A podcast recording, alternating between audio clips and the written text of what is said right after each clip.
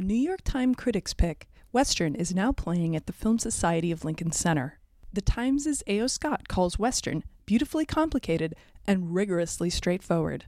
Western is as precise as a dropped pin on a GPS map, which makes its sense of mystery all the more powerful.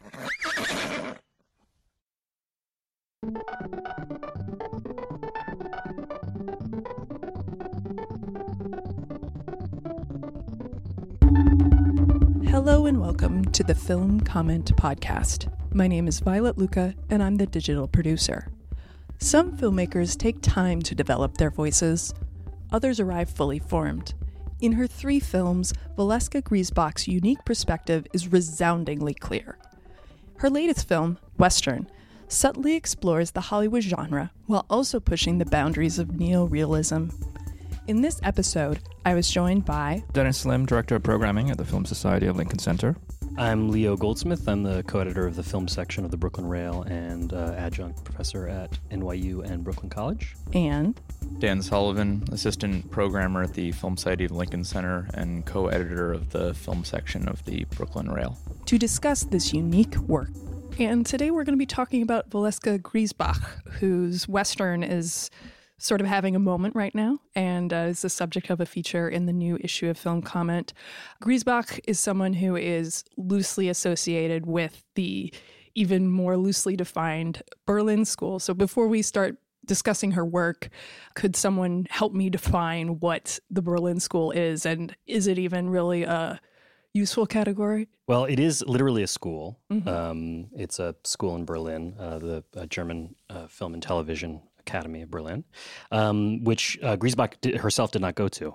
She went to a school in Vienna, the name of which is escaping me right now. Vienna Film Academy. Ah, there we go.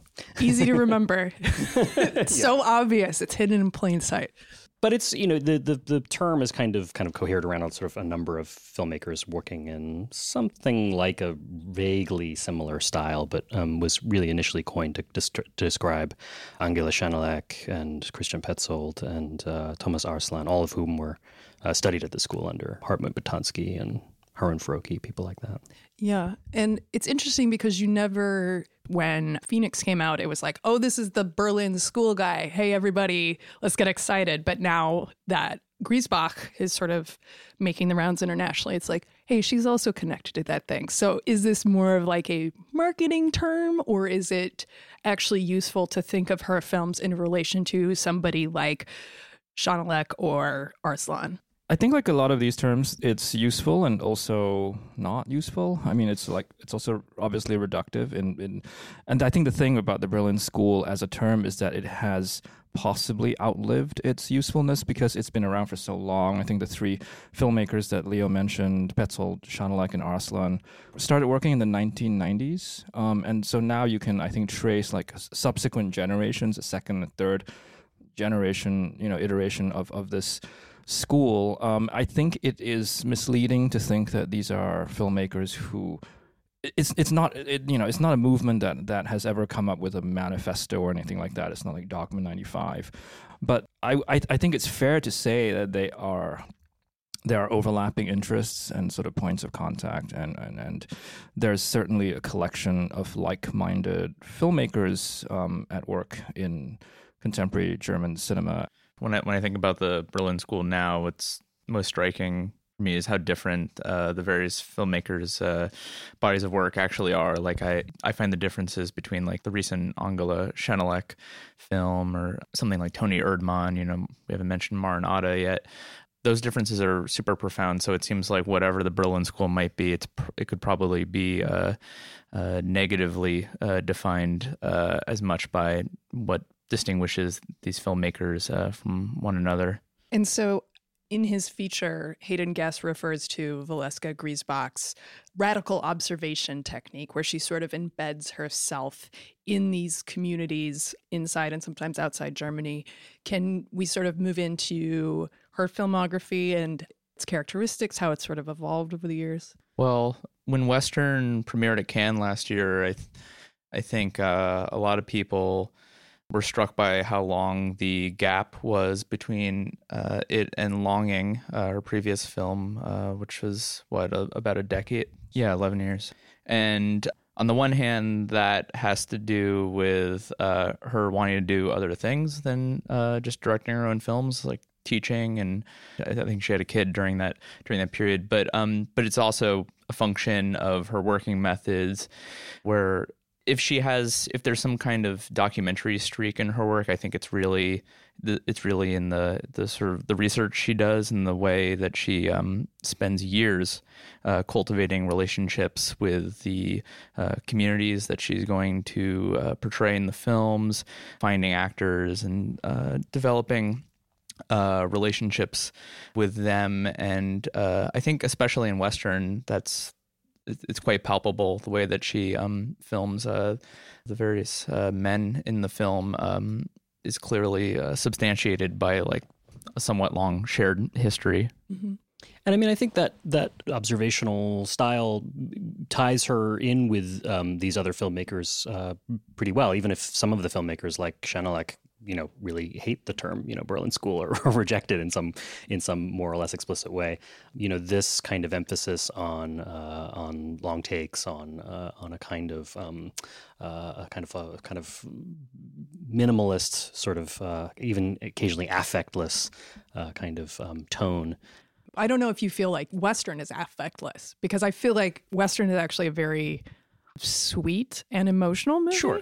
Because we've come to have certain expectations with certain aesthetics, that there is going to be maybe a more detached approach. And in fact, it's a very warm and inviting. I mean, I was always surprised by how close you feel to these people. There's never a sense of, let's say, ethnographic impulse, or the classical ethnographic impulse. I agree. I mean, in that, Valeska's films especially, and I think Longing is like really a masterpiece and like a totally devastating experience. But there is definitely a sense of withholding in the films, and there's like this. It's not so much that the affect is muted, but like there's what's left out of the narrative in all her films is really interesting. I think how her films are structured and edited are extremely interesting. I think she's an absolute master of like narrative ellipses, like the things that are left out of her films are critical, and they're often structured around that, especially in Longing, which centers on this like extramarital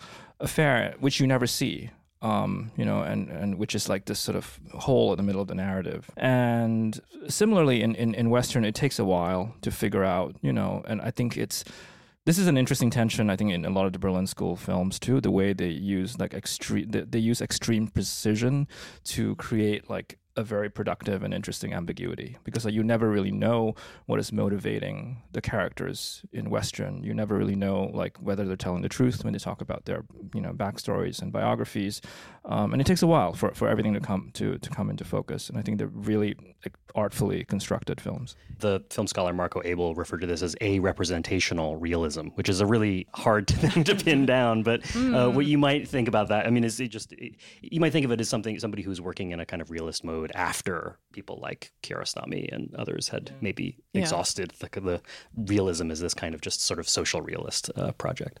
I think they're sort of maybe neo-realist, and they're kind of like meta-realist films in a way. I think they're sort of films that explicitly engage like the question of like what realism is and how to deal with realism as a style, and I think that's what a lot of these films have in common, and there are many ways of doing that, and I think that is one thing that ties these filmmakers together. It's often been, I think, maybe a little bit misleadingly described as like a school of realism, which is a pretty reductive way, but they certainly are like in many ways realist films, minimalist films.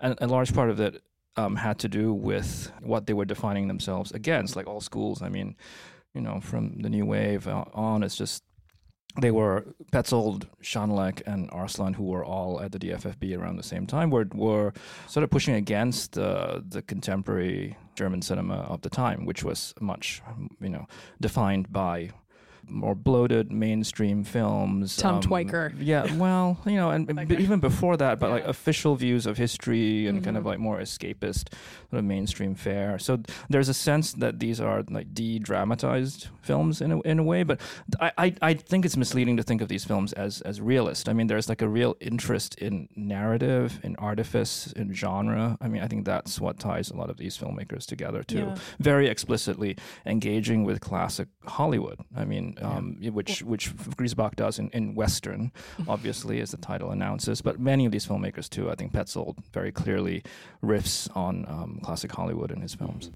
One thing that I think of when I think of the Berlin School is this kind of, it's a very cinephilic cinema, but without necessarily being referential in the same way that like the Nouvelle Vague was. And I think that's quite clear, like in the films of Christian Petzold, but it's very palpable across Valeska Grisebach's three films. At last year's Viennale, she was the subject of a full career, three-film retrospective. But she also picked three films, one each for her three features. And I thought the points of exchange between those six films was really profound. So for her first film, Be My Star, Mein Stern, she picked Maurice Pialat's Passe ton bac d'abord. And for Longing, she picked Milos Forman's Loves of a Blonde. And for Western, she picked Henry King's The Gunfighter, much slept on, completely amazing and similarly elemental Western. And yeah, those are three choices that someone who's not thought a great deal about the history of cinema and how that relates to questions of realism and how to make a film today. Those are three selections that someone who hadn't thought about those things wouldn't have made. Right. Could you talk about the interactions between The Gunfighter and Western? Because I think, again, like you're saying, this is a very thoughtful choice.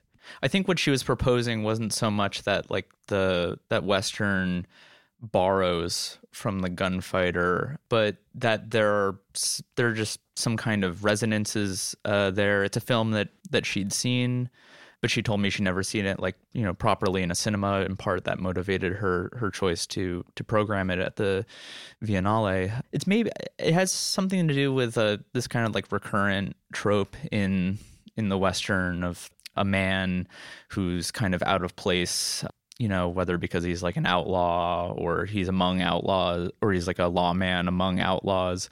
And to some extent that rhymes with the kind of the main dramatic tension in Western with these German guys kind of themselves embedding within a Bulgarian village community to work on a construction project where they're clearly not welcome there. And it's sort of, it raises this globalization question about, Yeah, not even that, not just that they aren't wanted by the locals, but that there are no locals working on this team and that what they're actually trying to build may not even function. Like it's supposed to be a hydroelectric dam and there is sort of like this lever that sort of splits what are clearly limited water resources between three villages. So it's a very stacked deck.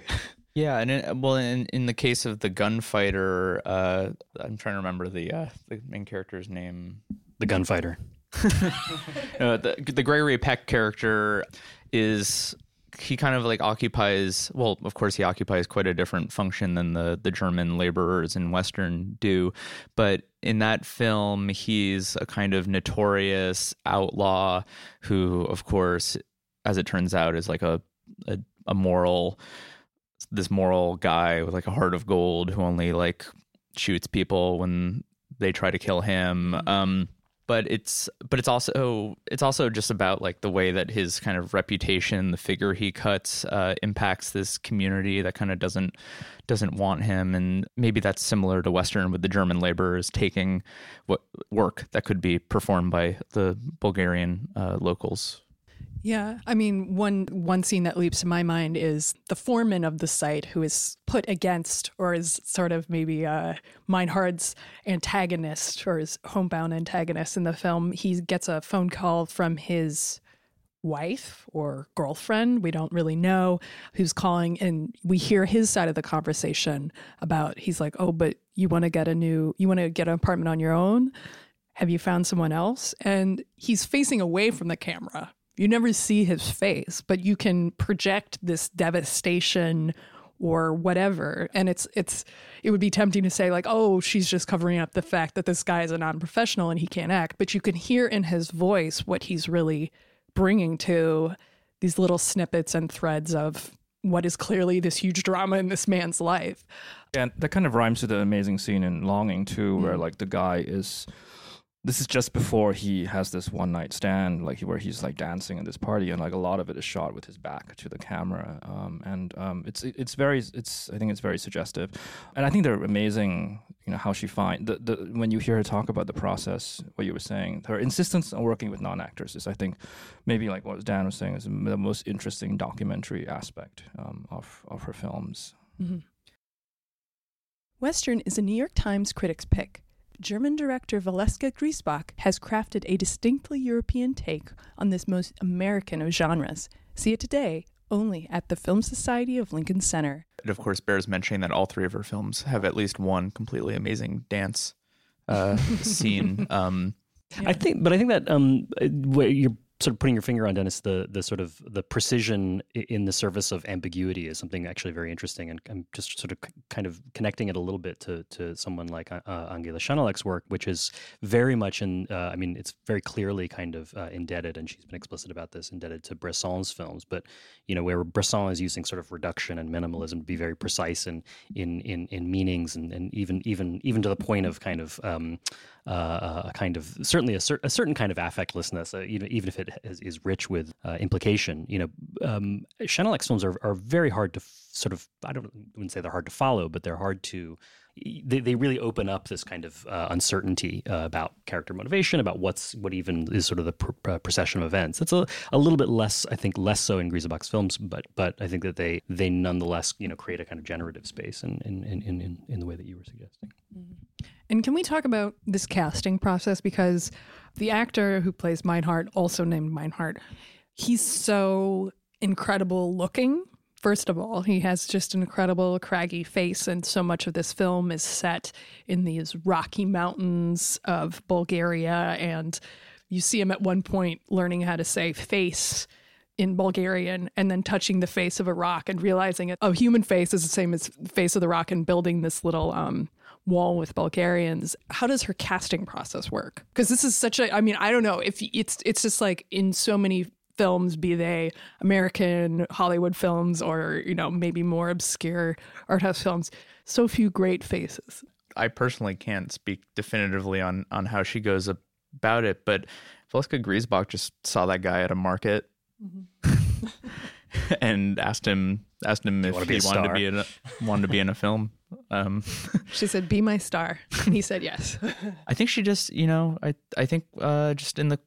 If I could speculate, just in the course of like familiarizing herself with these milieu and these areas, I think she just encounters people who she finds visually or personally striking and asks them to be in the film. Mm-hmm. I think there's a interview aspect to the process as well. I think she talks to a lot of people, and it's obvious with this film, you know, which finds her like working in Bulgaria, a place she didn't know that well. So obviously she had to familiarize herself with a lot of, you know, many aspects of this particular place. But like her previous films were set in Germany. I think the first one was set in Berlin. The other one was set in rural Germany.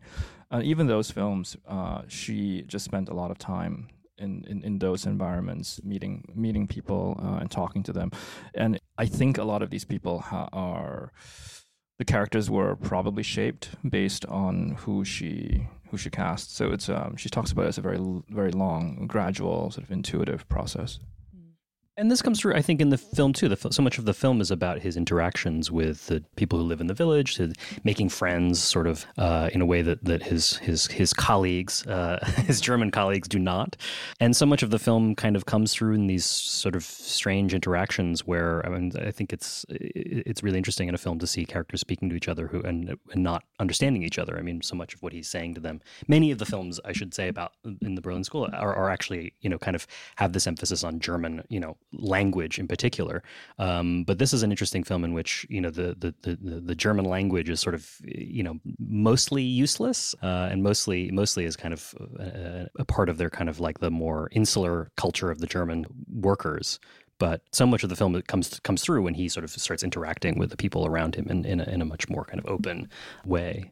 And just that it's touching on what it means to travel, that, you know, when you go to a foreign country and you don't speak the language, sometimes it you know, communication becomes this very rudimentary tool. And then you're forced to rely on gesture, which is, again, lends itself to cinema over, you know, other art forms. But it's just we do exist in this privileged position where we can understand, you know, the subtitles tell us everything, but they have no idea. They just have to fumble around, and it's interesting to see the friction between what's actually being said and what is assumed being said. I'm thinking specifically of when this Bulgarian guy comes to the German campsite and is trying to sell them cheaper gravel, and they just assume that it's like black market gravel and that they have the worst of intentions and that this guy is like a mafia boss or something. And some things that had been simmering under the surface, you know, there's a reason why these guys aren't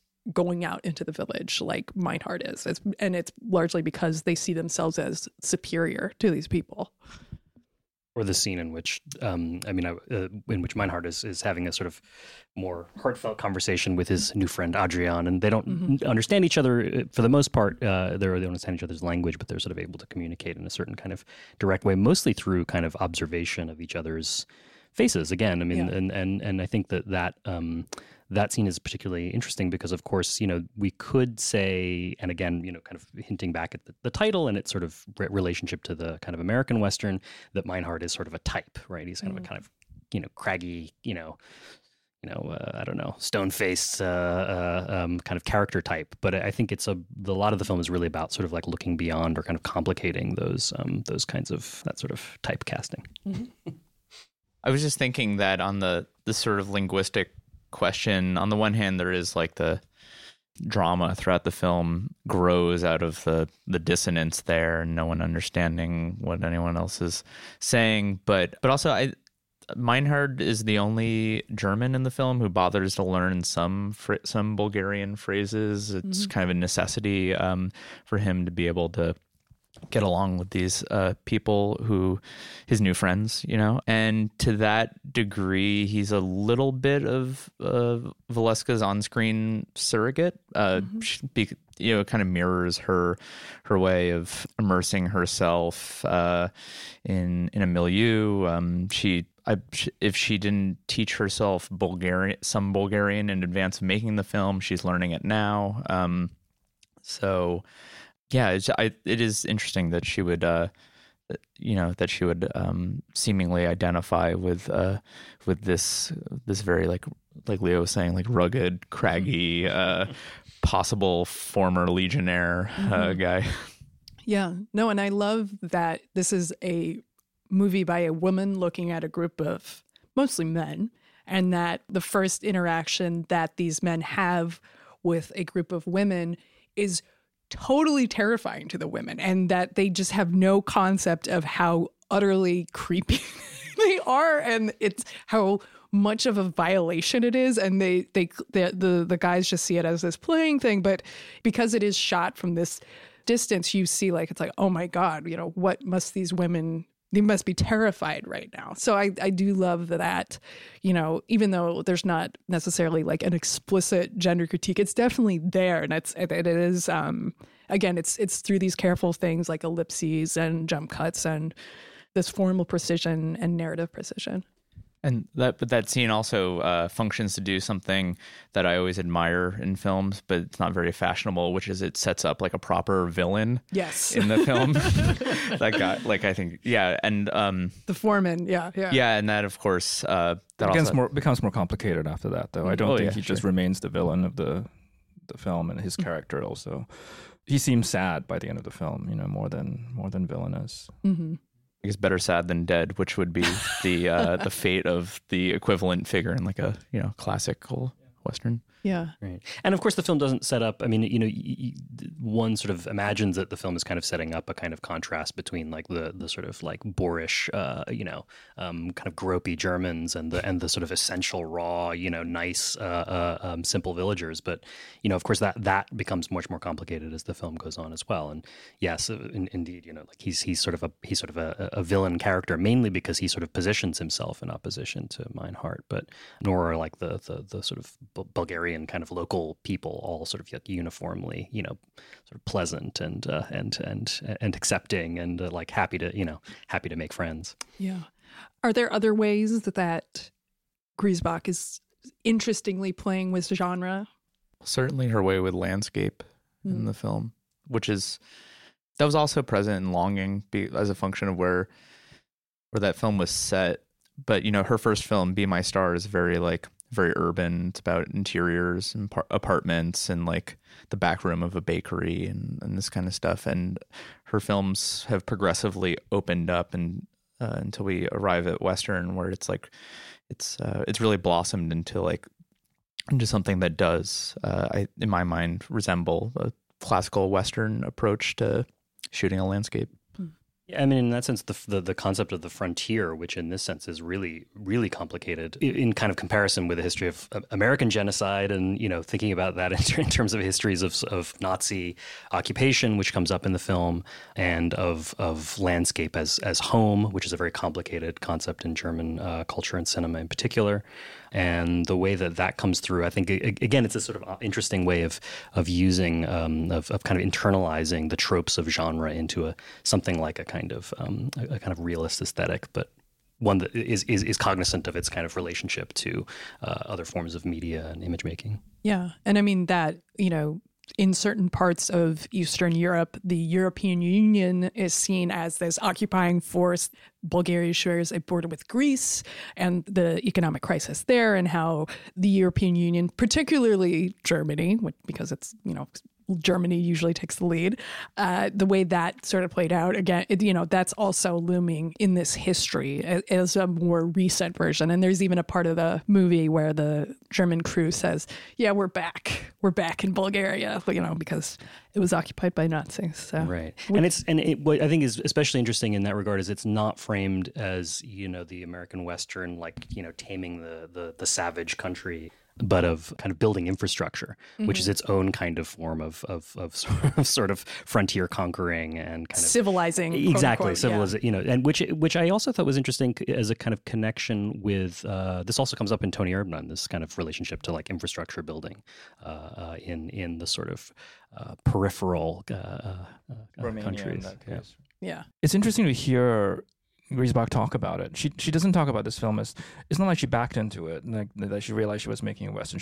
That was the starting point for her. She wanted to make a modern Western. She wanted to engage with the genre and to think about how she could play with the genre today, which is why I think it's such an intelligent update. I think, you know, your question was like, in what ways does it update in the Western? It's like, it's almost in almost every conceivable way. I mean, the film is filled with like genre tropes and symbols that are like very carefully tweaked, from the horse to the flag to the, you know, the female character, you know, and how she is positioned in relation to the male protagonists. And I think this again comes back to this interest in narrative, which is true of, I think, her other films too. Like Longing unfolds as a more or less straightforward story, and I don't think I'm spoiling anything to say that the film has a totally inspired coda at the very end, where you know you have these, where suddenly the story ends and it cuts to a group of like children who are talking about the story that you've just seen.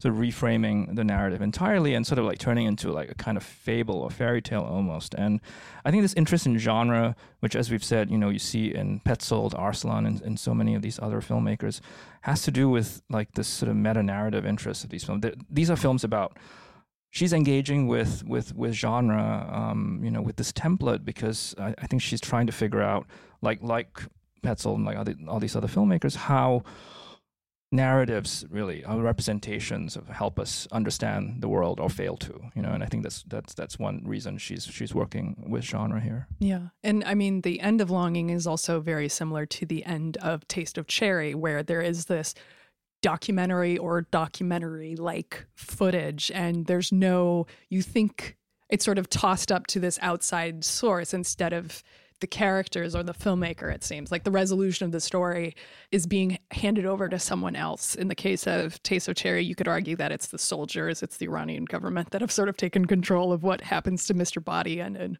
Longing, it's this group of children. And yeah, I don't know. I think it's incredible. But a couple other Western tropes that appear in Western... Just your faves. Two of my favorites are... There are multiple showdowns in the film.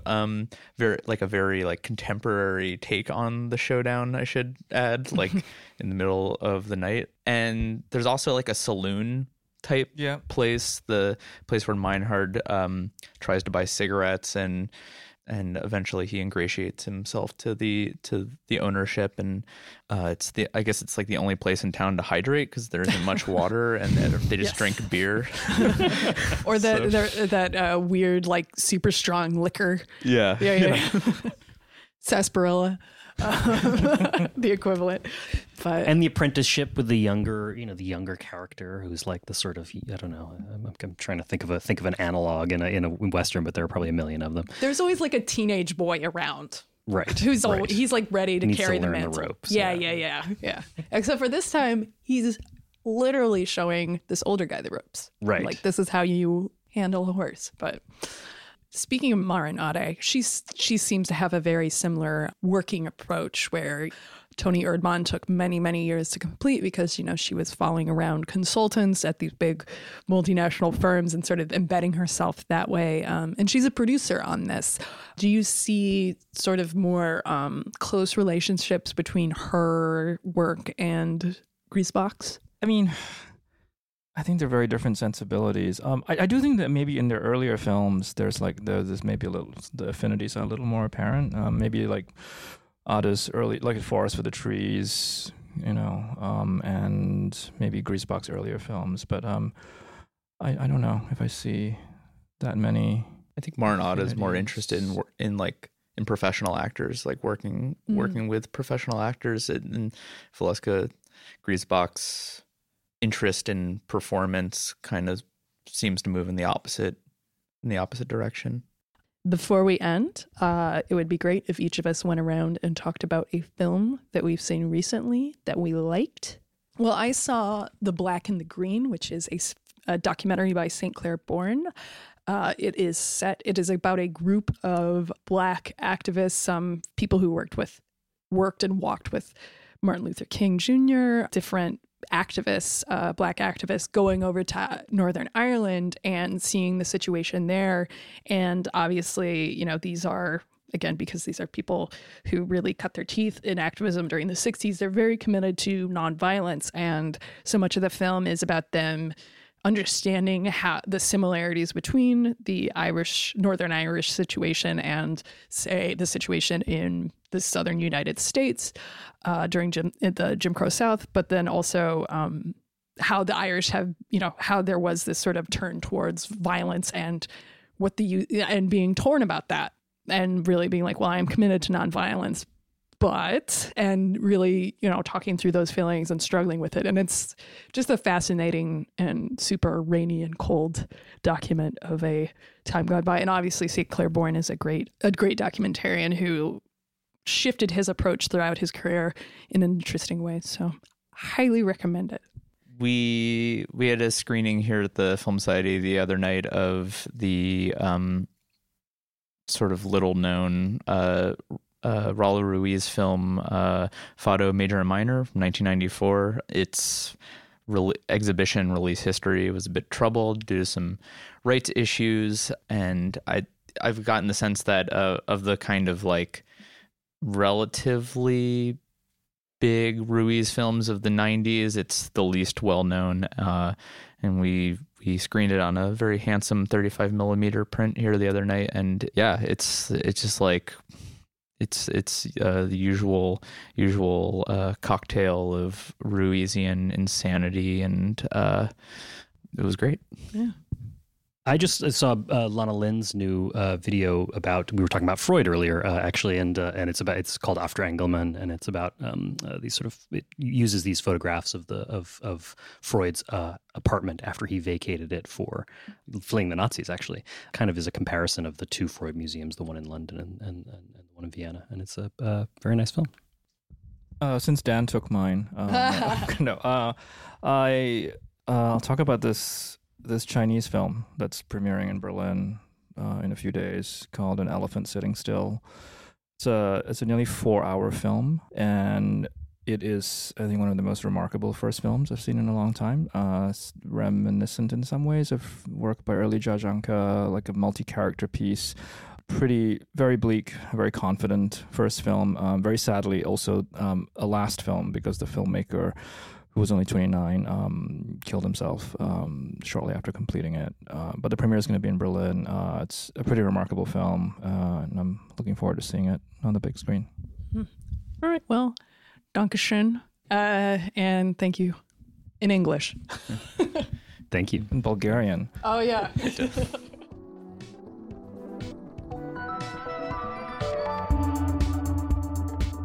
You've been listening to the Film Comment podcast, produced by Violet Lucca and Nicholas Rapold, with music by Greg Angie. You can subscribe to this podcast on iTunes, Google Play, or Stitcher. Film Comment is a bi-monthly magazine published by the Film Society of Lincoln Center. Since 1962, Film Comment has featured in-depth reviews, critical analysis, and feature coverage of mainstream, art house, and avant-garde filmmaking from around the world. Visit us online at filmcomment.com/subscribe to purchase a digital or print subscription to the magazine, or check out our app, available on Android, iOS, and Kindle at filmcomment.com/app. Variety's Guy Lodge says of Western, quote, "There are no stagecoaches or six-shooters in this sharp, simmering drama of German-Bulgarian discord, but in the spirit of John Ford graces it," end quote. Western is now playing at the Film Society of Lincoln Center.